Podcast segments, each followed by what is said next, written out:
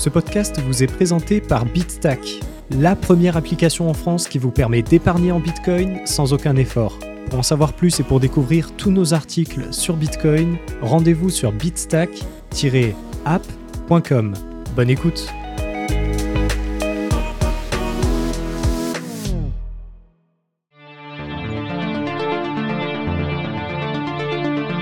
Bonjour à tous et bienvenue dans cet épisode du podcast de Bitstack présenté par Loïc Morel, dans lequel nous allons répondre à la question suivante. Qui contrôle Bitcoin? C'est une question qui peut paraître simple à première vue et pourtant elle est assez complexe. Comme vous le savez, Bitcoin a été créé par Satoshi Nakamoto en 2009. C'est un système d'argent électronique pair à pair qui fonctionne sans aucune autorité centrale. Mais aujourd'hui, qui maintient et améliore le code de Bitcoin? Existe-t-il un seul logiciel pour Bitcoin? Quels sont les pouvoirs de chaque acteur, les mineurs, les développeurs, les nœuds? Nous vous expliquons tout ce qu'il faut savoir sur la gouvernance et le pouvoir au sein du système Bitcoin dans ce podcast. Quelle est la différence entre Bitcoin et les logiciels de nœuds? Si l'on veut statuer sur qui contrôle Bitcoin, il faut d'abord savoir ce que l'on désigne par Bitcoin. Pour ce faire, je vous propose de commencer par différencier deux concepts différents, le protocole Bitcoin et les logiciels de nœuds. Ce que l'on appelle Bitcoin, c'est généralement le système d'argent électronique. C'est un protocole qui spécifie des règles. Il est représenté concrètement par des nœuds qui forment un réseau. Ce système ne dispose pas spécifiquement de code, c'est simplement un ensemble de grandes règles tacites imposées par le consensus des utilisateurs via leurs nœuds. En revanche, ceux qui disposent de code informatique et qui peuvent donc être développés, maintenus et modifiés, ce sont plutôt les logiciels de nœuds Bitcoin. Ce sont des implémentations indépendantes du protocole Bitcoin qui peuvent se connecter au reste du réseau. Le plus connu et le plus utilisé à ce jour est le logiciel Bitcoin Core. Il est souvent confondu, à tort, avec le protocole Bitcoin lui-même.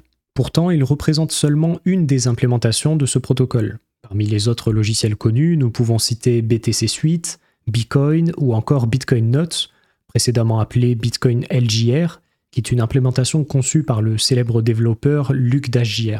Ces logiciels sont utilisés par les ordinateurs du réseau pour se connecter à d'autres nœuds, valider les transactions et les blocs selon les règles du protocole et propager les transactions et les blocs à travers le réseau. Pour synthétiser, disons que le protocole Bitcoin définit les grandes règles tacites du système dans la lignée des idées de Satoshi Nakamoto. C'est une chose de nature intangible, les nœuds, eux, sont des ordinateurs qui exécutent ce protocole. Pour ce faire, ils peuvent utiliser un logiciel qui implémente les dites règles, et il existe différents clients de ce type, le plus largement utilisé s'appelle Bitcoin Core. Bitcoin Core, le logiciel de référence. Bitcoin Core est le troisième logiciel de l'histoire du protocole Bitcoin. Le premier client était celui créé par Satoshi Nakamoto, et certains identifient Bitcoin D comme étant le deuxième client de l'histoire. Bitcoin Core se présente comme le logiciel open source de référence du système Bitcoin et constitue la principale implémentation du protocole à ce jour. Connu à l'origine sous le nom de Bitcoin Qt, il est dans la lignée du code original de Satoshi Nakamoto et a introduit une interface utilisateur graphique nommée Qt. Depuis sa version 0.5, Bitcoin Core est délivré directement avec Bitcoin D. Ce logiciel, tout en étant un client de nœuds complet, comprend également un portefeuille intégré. Il est développé et maintenu par un large groupe de contributeurs bénévoles. À ce jour, Bitcoin Core est prédominant au sein des nœuds du réseau Bitcoin. Il est installé sur plus de 98% d'entre eux. Il est important de comprendre qu'il existe ensuite des implémentations de Bitcoin Core lui-même. Par exemple, si vous installez le logiciel Umbrel pour mettre en place votre propre nœud, ce sera un client Bitcoin Core qui tournera en son sein. Bien que théoriquement Bitcoin Core ne soit qu'une implémentation du protocole Bitcoin, en raison de sa prédominance, dans la pratique, c'est lui qui façonne et définit le protocole lui-même. Cette centralisation autour d'un seul client ultra majoritaire est par ailleurs souvent critiquée. Qui contrôle Bitcoin Core? Bitcoin Core est un projet ouvert. Il s'appuie sur une communauté de développeurs open source avec de nombreux contributeurs habituels. Parmi les personnes qui développent le client Bitcoin Core, il convient de séparer deux rôles importants, les mainteneurs et les contributeurs. Les mainteneurs sont ceux qui portent la responsabilité du projet. Ils sont chargés de la modération sur le dépôt GitHub Bitcoin Core et de l'établissement du calendrier pour la publication des nouvelles versions. Ils sont surtout chargés de conduire la fusion des pull requests proposés par les contributeurs. Autrement dit, lorsqu'une proposition de modification du code a passé les divers stades de validation, ce sont ces mainteneurs qui assument la grande responsabilité de fusionner le nouveau code avec le logiciel Bitcoin Core. Avant de procéder à cette fusion, les mainteneurs vérifient si le code respecte bien les principes fondamentaux du projet, s'il a atteint les standards minimums requis pour être inclus, et ils jugent également le consensus général des contributeurs à propos de cette modification. Actuellement, seuls quatre mainteneurs subsistent sur Bitcoin Core. Enadi Stepanov, Michael Ford, Andrew Shaw et Gloria Zhao. Dans le passé, il y avait aussi un rôle de mainteneur principal. Cette personne était chargée de diriger le projet. Le rôle de mainteneur principal fut naturellement endossé par Satoshi Nakamoto jusqu'à son départ au début de l'année 2011. Par la suite, Gavin Andreessen, ayant déjà contribué aux côtés de Satoshi, prit la relève à la tête du logiciel jusqu'au début de l'année 2014. À partir de cette date, Vladimir J. van der Laan a pris ce rôle jusqu'en février 2023. Et depuis, il n'y a plus aucun mainteneur principal pour le projet. Les contributeurs, eux, sont les personnes qui vont écrire du code pour Bitcoin Core, mais également examiner et tester les demandes de modification. N'importe qui est libre de proposer une contribution au logiciel. Pour ce faire, après avoir élaboré le code, il doit être soumis à la communauté via une pull request. Il est par la suite examiné, discuté et testé par les pairs. Le processus est naturellement rigoureux et long avant d'atteindre le stade d'une éventuelle fusion. Comme l'indique le projet sur sa page de contribution, au-delà de l'écriture de code, Bitcoin Core a aujourd'hui surtout besoin de personnes pour examiner et tester le code des autres contributeurs. C'est un travail laborieux et souvent mis dans l'ombre, mais qui est pourtant essentiel pour assurer un processus de développement sain. Est-ce que les contributeurs de Bitcoin Core contrôlent le protocole Bitcoin? Même si les mainteneurs et les contributeurs de Bitcoin Core disposent d'un pouvoir indéniable sur le protocole Bitcoin, ce sont bien les utilisateurs qui, in fine, ont le dernier mot. En exécutant votre propre nœud Bitcoin, vous êtes libre de choisir quel code vous faites tourner. Si vous n'êtes pas d'accord avec une modification réalisée sur le client Bitcoin Core, rien ne vous empêche de ne pas l'implémenter ou tout simplement de changer de logiciel de nœud. Évidemment, dans les faits, certains développeurs Core ont une forme de pouvoir sur le système, puisque grâce à leur expérience, ils ont une capacité d'influence sur les opérateurs de nœuds complets. Mais encore une fois, les développeurs produisent du code, il ne possède aucunement la capacité de forcer son exécution. Le pouvoir des mineurs sur Bitcoin. Les mineurs sont souvent inclus dans le processus de mise à jour des règles du protocole. Lorsque la mise en place d'un soft fork est lancée, on leur demande souvent de signaler leur approbation pour ce changement. Toutefois, ce signalement ne doit pas être interprété comme un vote pour la gouvernance. En effet, l'intérêt même du soft fork est d'ajouter des restrictions supplémentaires. C'est ce que l'on appelle le principe de rétrocompatibilité. De cette manière, les nœuds complets qui ne font pas la mise à jour peuvent toujours rester connectés à la chaîne principale. Mais du côté des mineurs, le fonctionnement est différent. Même en cas de soft fork, il peut y avoir une scission de la chaîne si une part suffisante des mineurs refuse d'appliquer la mise à jour. Donc, dans le cadre d'une activation saine qui fait consensus au sein de la communauté, on demande aux mineurs de signaler leur approbation en amont afin de faire passer le soft fork proprement, sans friction.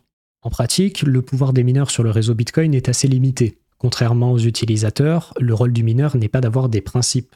C'est une activité industrielle dont l'objectif est de faire des bénéfices. C'est même la condition première pour leur survie, puisque comme toute entreprise, ils doivent pouvoir s'acquitter de leurs charges, sans quoi ils se dirigent naturellement vers la faillite. Le mineur industriel doit forcément avoir une source de revenus, et cette source est constituée des bitcoins qu'il gagne en trouvant des blocs valides. Si le mineur se retrouve à publier des blocs sur une chaîne qui n'est pas utilisée, alors les bitcoins qu'il produira n'auront aucune valeur et il se dirigera doucement vers le dépôt de bilan. Du fait de la nature industrielle de l'activité du minage, il est donc très complexe pour ces acteurs d'entrer dans un rapport de force sur la gouvernance du protocole Bitcoin contre les utilisateurs. Ils n'ont pas réellement d'incitation à le faire. Le célèbre adage La main qui donne est au-dessus de celle qui reçoit s'applique donc également dans le cadre de la gouvernance de Bitcoin. Le pouvoir des utilisateurs sur Bitcoin.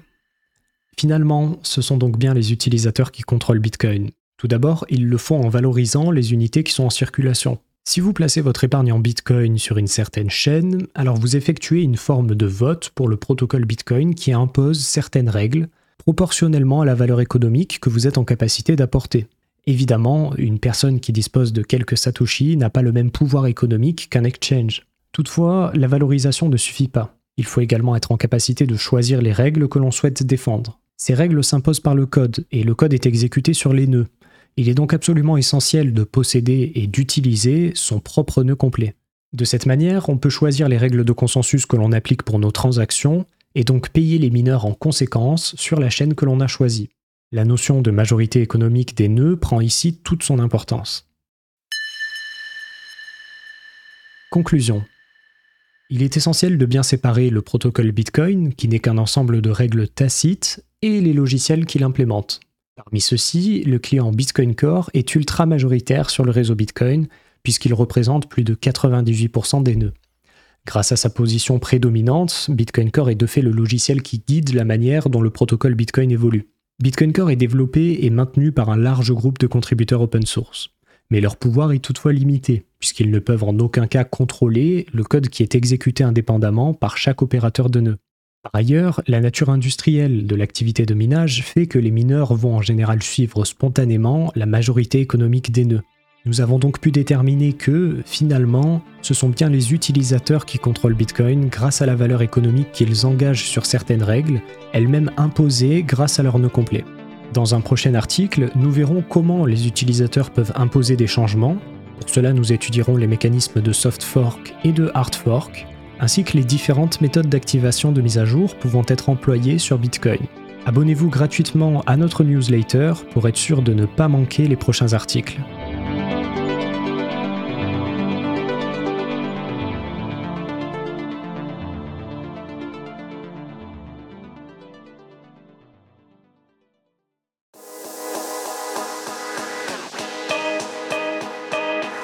Si vous avez apprécié ce podcast, n'hésitez pas à vous abonner et à nous laisser une note. Pour retrouver l'intégralité de nos articles sur Bitcoin, rendez-vous sur bitstack-app.com. Vous pouvez également suivre Bitstack sur tous les réseaux sociaux afin d'être sûr de ne pas passer à côté des prochains épisodes. Merci, à bientôt.